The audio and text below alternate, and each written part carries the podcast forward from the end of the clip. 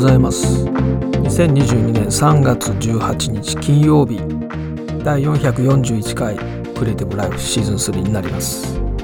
4月まであと2週間となりました。2022年度が始まる4月までカウントダウンをしています。花粉症の季節になってきました。前にスギ花粉症のことについて詳しくねお話ししましたけども、子どものスギ花粉症がね年々増えていて、で発症率は大人ともほとんど変わらなくて、5歳から9歳で 30.1%、10歳から19歳で 49.5% ということですからね、大人と発症率変わらないんですよね。でスギ花粉症の最大の予防は、当たり前ですけれども、スギ花粉を浴びないことですよね。自分が住んでいる地域っていうのを調べた方がいいと思うんですが、スギ花粉症っていうのはね、スギっていうのは日本特有の木で、中国に一部あるんですけれどもね、でも日本の特有の木ですから、スギ花粉症っていうのは日本だけの現象と。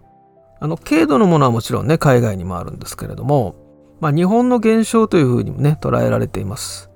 で、なぜかというのは、前にお話しましたけれども、スギ花粉っていうのはね、樹齢30年経ってからだんだん飛散が始まってくるっていうことでね。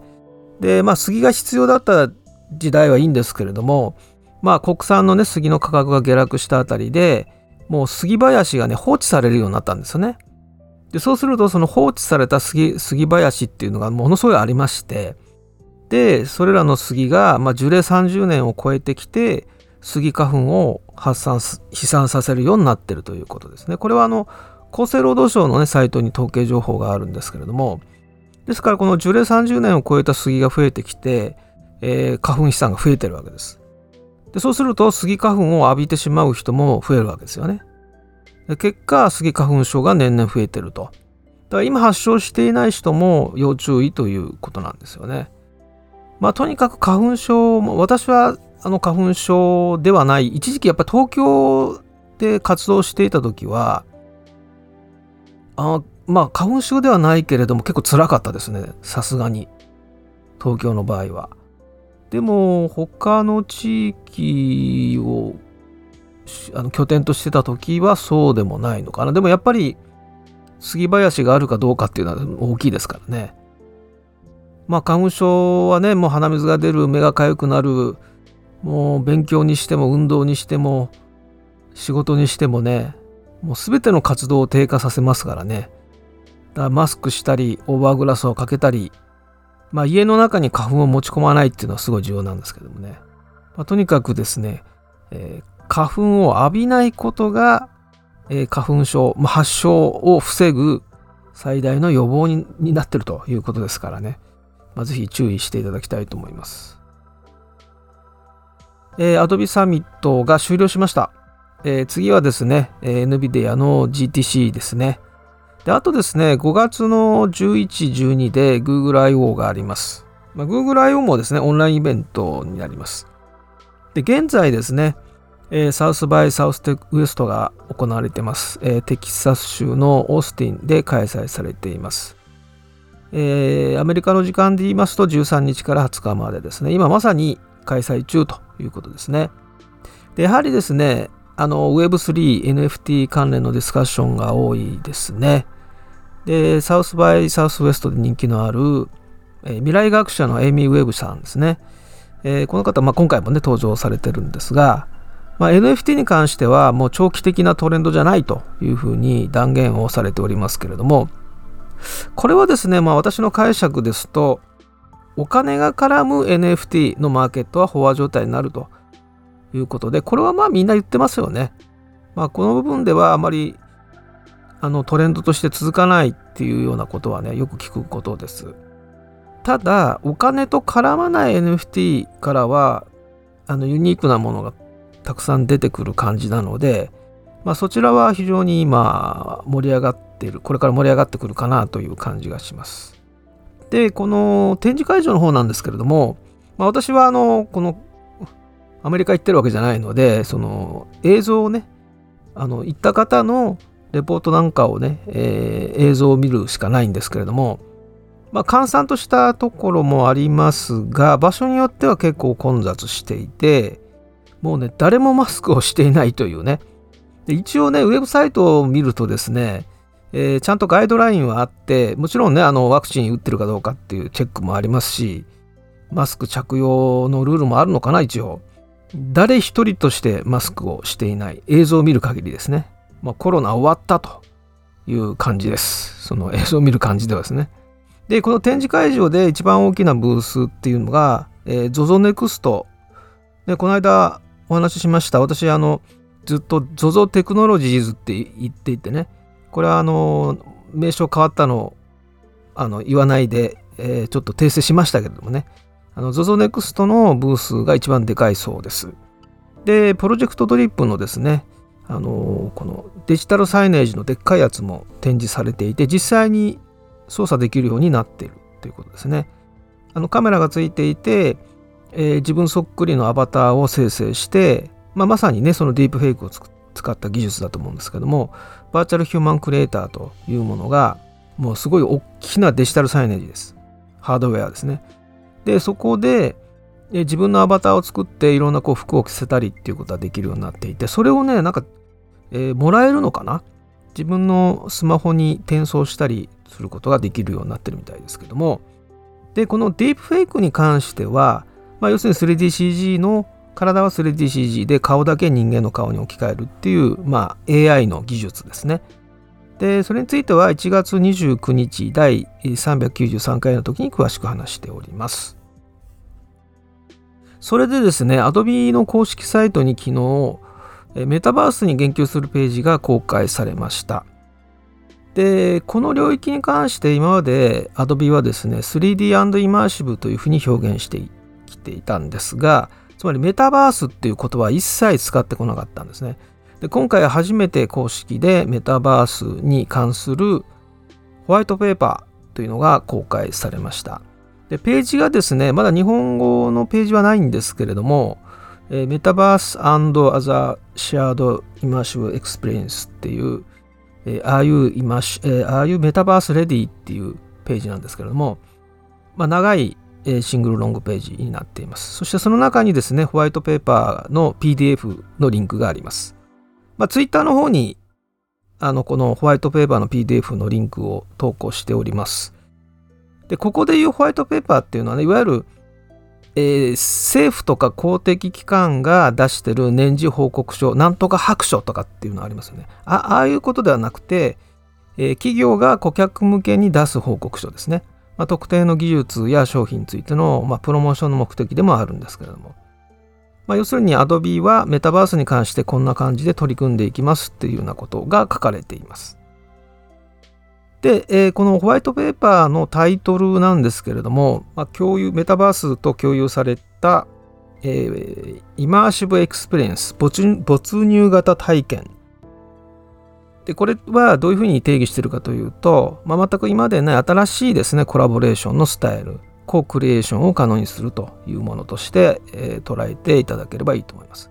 まあ、コクリエーションっていうのは、多様な立場の人たちと、まあ、一緒にですね、こう、まあ、対応しながら価値を生み出していくというようなことですね。競争というふうによく言われますよね。共に作る競争というふうに呼ばれていますが、まあ、そういったことを実現するものということですね。で、例として、まあ、遠隔地にいる、まあ、離れた場所にいるチームメンバーと一緒にバーチャルデザインスタジオで一緒に新製品を開発したり、あるいはクライアントがそのプロダクトを実際にその仮想の空間の中でチェックしたりみたいな、そういうことが可能になりますというようなことですね。で、まさにこれは、まあ、Adobe じゃありませんけど NVIDIA のオムニバースの領域なんですよね。で、オムニバース、まあ、このAdobe もね、パートナーになっておりますから、Photoshop とか Substance が使えますのでね。で、これに関しては、4月からやりますので、ぜひ参加をね、していただきたいと思います。まあ、ポッドキャストのリスナー向けにまず先行トライアルをやりますので、ぜひですね、参加していただければと思います。で、Adobe のこの 3D& イマーシブのプロダクトっていうのは、まあ、Adobe AR の AR ですね。それから Substance 3D、 そして Mixamo というあたりですね。で AI エクスペリエンスとバーチャルフォト、仮想写真っていうんですかね、つまり 3DCG を写真として使うという領域ですね。これね、意外と多いんです。 Amazon とか見ていただくとよーく見ると、小さいと写真全部写真に見えるんだけども、よーく見るとね CG だっていうのは分かるのあります。結構ね商品写真に CG が使われ始めています。でそれの延長線上にあるのがそのバーチャルショッピングであるとかね、 VR ミュージアムとかそういうのがあるんですが、まずは AR とそれからその 3DCG を写真として使うようなところはもうすでに始まっているので、そういうところはもちろん Adobe の製品が使われていると。そして技術としてはコンテンツ認証イニシアチブという、Photoshop や Behance などに搭載されているコンテンツクレデンシャルという、これは私の作品ですよというのを証明できる技術ですね。そして、業界標準サポートしている業界標準としては USD、 それから、GLTF ですね。こういったところは当然サポートしてますよということですね。で質疑応答的なですね、感じで、よくある質問的な感じで書かれてるんですけども、メタバースにおいて Adobe はどのような役割を担っているのでしょうかという質問に対して、ミクサもアルゴリズミックミディアムなどの買収をしてきて、3D イマーシブという領域を作ってですね、そこに大きな投資をしてきましたということですね。でこれからは、この新しいですね、メタバースって今回からそういう表現入れてますけれどもね、そういったところに、さらに全力を注いでいくというようなことで、まだ具体的にメタバースでどうのこうのっていうことではないんだけれども、初めて今回ね、メタバースという言葉を使って、Adobe も取り組んでますよということを、強調しているという感じですね。で、業界標準に関しても、先ほど言った USD ですね、それから、GLTF ですね。これは前からサポートしてるんですけれどもね。そして、メタバース、ゲームにどういう影響をするのかということですね。でこれはもう何度もね、ポッドキャストで、まずメタバースというのはゲームの技術、ゲームのノウハウというかですね、そこを使わないと、つまりゲームの開発で蓄積された20数年のですね、技術、ノウハウ、そして優秀な人材、こういうところを使わないととても実現しないという話をしてきたんですが、延長線上、ゲームの延長線上とマイクロソフトが言ってる通りですね、やはりゲームからスタートしてくるんじゃないか、ビジネス的にはですね。アカデミックで言うとそれはSNS 的なね、こともありますし、仮想通貨を使った経済圏っていう、実験的なことで言うとアカデミックな分野ではそういうこともやってますけど、ビジネスとしてはね、まだまだそういうところは何もそこで利益を生んでいないので、まずはゲームということですね。でゲームの世界ではね、Adobe のツール結構使われていますので、特に Substance 3D とかね、結構使われてますということですね。で重要なのはですね、ここなんですけれども、私たちは 3D 制作の民主化に取り組んでいますと。誰もが自分のアイデアを表現し、他の人と協力して共有された没入体験の中で、共同制作できる、そういう利用しやすい、誰でもが使えるツールを開発していますと。つまり高度な、本当にプロフェッショナルな高度な、例えばオートデスクのマヤみたいなものとかね、そういうとこは目指してないと。ハイエンドなツールを作る、開発してるわけじゃないと。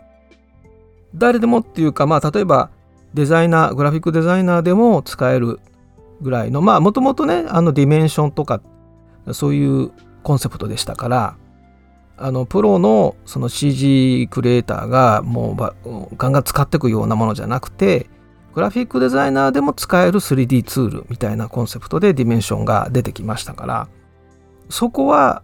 変えないということですね。ですからハイエンドなものではなくて、むしろ、機能を絞って誰でも使えるようなですね、敷居を下げた、そういう 3D 開発ツールというものを開発してきますという。ここはだからブレンダーにね、Blender の開発に対して支援するというのは、まあ、理にかなってますよね。そういう部分は Blender を使ってくださいと、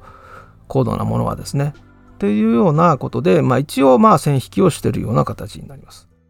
で、このあたり非常に分かりやすい記事が出ております。IT メディアニュースの16日の記事ですね。Adobe が考えるメタバースレディな世界の可能性。AR 室長にインタビューということで、まあ、インタビュー記事なんですけども、これはね、非常に、分かりやすくまとまっておりますので、ぜひ IT メディアニュースで、まあ、Adobe で検索すると、まあ、16日の記事なので、トップページに出てくるかと思いますけれども、で、一つだけですね、この記事の中で、とても分かりやすい解説があります。メタバース、Adobe が捉えるですね、考えるメタバースのグラデーションについて書かれています。で、このメタバースという定義っていうのは、ね、難しいんですけども、でも定義をしないと、うちはこういうふうにメタバースを定義しますという形で話していかないと説得力が出てこないので、まあ、Adobe はメタバースのグラデーションをこう捉えていますということで、左右に、まあ、グラデーションですからね、左右に VR と AR があると。まあ、左端に VR、右端に AR と。だから VR から次が現実の世界を丸々コピー、デジタルコピーした、まあ、だからデジタルツインですね、があって、そして次はこの世界地図に AR のレイヤーがこうマッピングされたようなものがあって、そして今の AR というような、そういうグラデーションですね。仮想世界からまずは現実世界のコピー、そして現実世界に仮想オブジェクトが加わっていってっていうような、そういうグラデーションですね。で、この記事ね、多分ね、国内のメディアでは初めてだと思うんですが、マーキュリーエンジンっていうですね、Adobe の独自のリアルタイム 3D レンダリングエンジンについて、触れられてます。で、これは Adobe Aero であるとか、After Effects の 3D 機能などに今使われています。このマーキュリーエンジンに関しては結構ね、歴史がありまして、まず最初にですね、これもともと Adobe と NVIDIA が共同開発した、Adobe Mercury プレイバックエンジンというのがですね、これ2010年ですね、プレミアの CS5 で、搭載されました。詳しく言うと、プレミアの CS4 で搭載されたんですけれども、まあ、2010年に出た CS5 でこのエンジンがですね、全面的に設計し直されてですね、ですからまあマーキュリープレイバックエンジンとして出たのがこの CS5 だと思います。で、その後ですね、今度はマーキュリーグラフィックスエンジンという Photoshop に搭載がされました。 Photoshop の CS6 ですから、2012年ですね、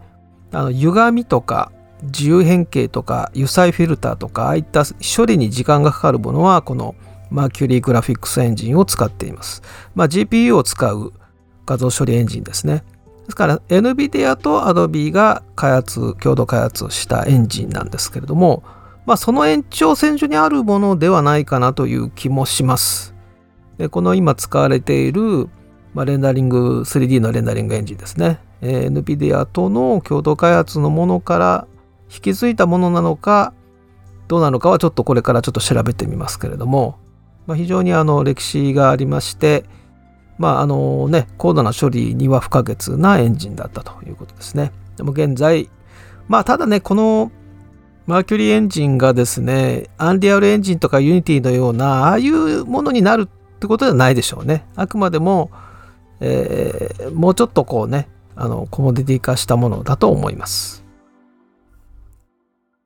はい、ということで、Adobe もですね、まあ、いよいよまあさすがにね、クリエイティブツールを提供している企業ですから、メタバースガン無視では、いけないということでね、こういったホワイトペーパーをやっと出してきたということになります。もうこれからだからメタバースでどうのこうのっていうような表現がまあ増えてくるとも思いますが、先ほどのメタバースのグラデーションをちょっと頭に思い浮かべていただいて、こういうふうに捉えてるAdobeはこうメタバースをこう捉えてますよっていうことをイメージして、読んでいただければと思います。はい、NVIDIA の GTC ですね、がアメリカ時間でいうと21日から24日まで開催されます。来週ですね。来週、日本はね、21日月曜日が祝日で、3連休ということになりますが、そっか、日本はちょっとだから遅れるので、1日ずれるので、基調講演がですね、23日の水曜日ですね、深夜12時から2時までですね。これも期待しております。一応おすすめセッション何度も紹介してますけど、ちょっと一つだけ紹介しておきましょうかね。23日の、水曜日のですね、深夜12時からは基調講演ですね。で、基調講演はね、多分これは登録なしで見れると思うんですね。で、セッションは登録しないと見れません。で、この同じ日のですね、基調講演終わった後の深夜3時からですね、USDの先ほどね、Adobe も USD をサポートすると。もうすでにサポートしてるんですが、という話をしましたけれども、USD を探る 3D バーチャルワールドのための HTML というようなね、The HTML for 3D バーチャルワールド Exploring USD というセッション、これはおすすめです。というのはですね、Adobe、NVIDIA、Epic Games、Unity、Pixar、IKEA、UBI ソフトなどの方々が勢ぞろいするというセッションになっています。Adobe からはグイド・クアローニさん、3D マーシブ部門のエンジニアリングシニアディレクターの方です。ディメンションをやられていた方ですね。あと、今、ミューディアムというか、サブスタンス 3D モデラーですね。で、ディメンションも今はもうメンテナンスモードで、新規のクリエイティブクラウドの、ユーザーの方には、ディメンションがもう、出てきてないと思うんですけども、もう新機能は搭載されないメンテナンスモードのアプリケーションになっておりますが、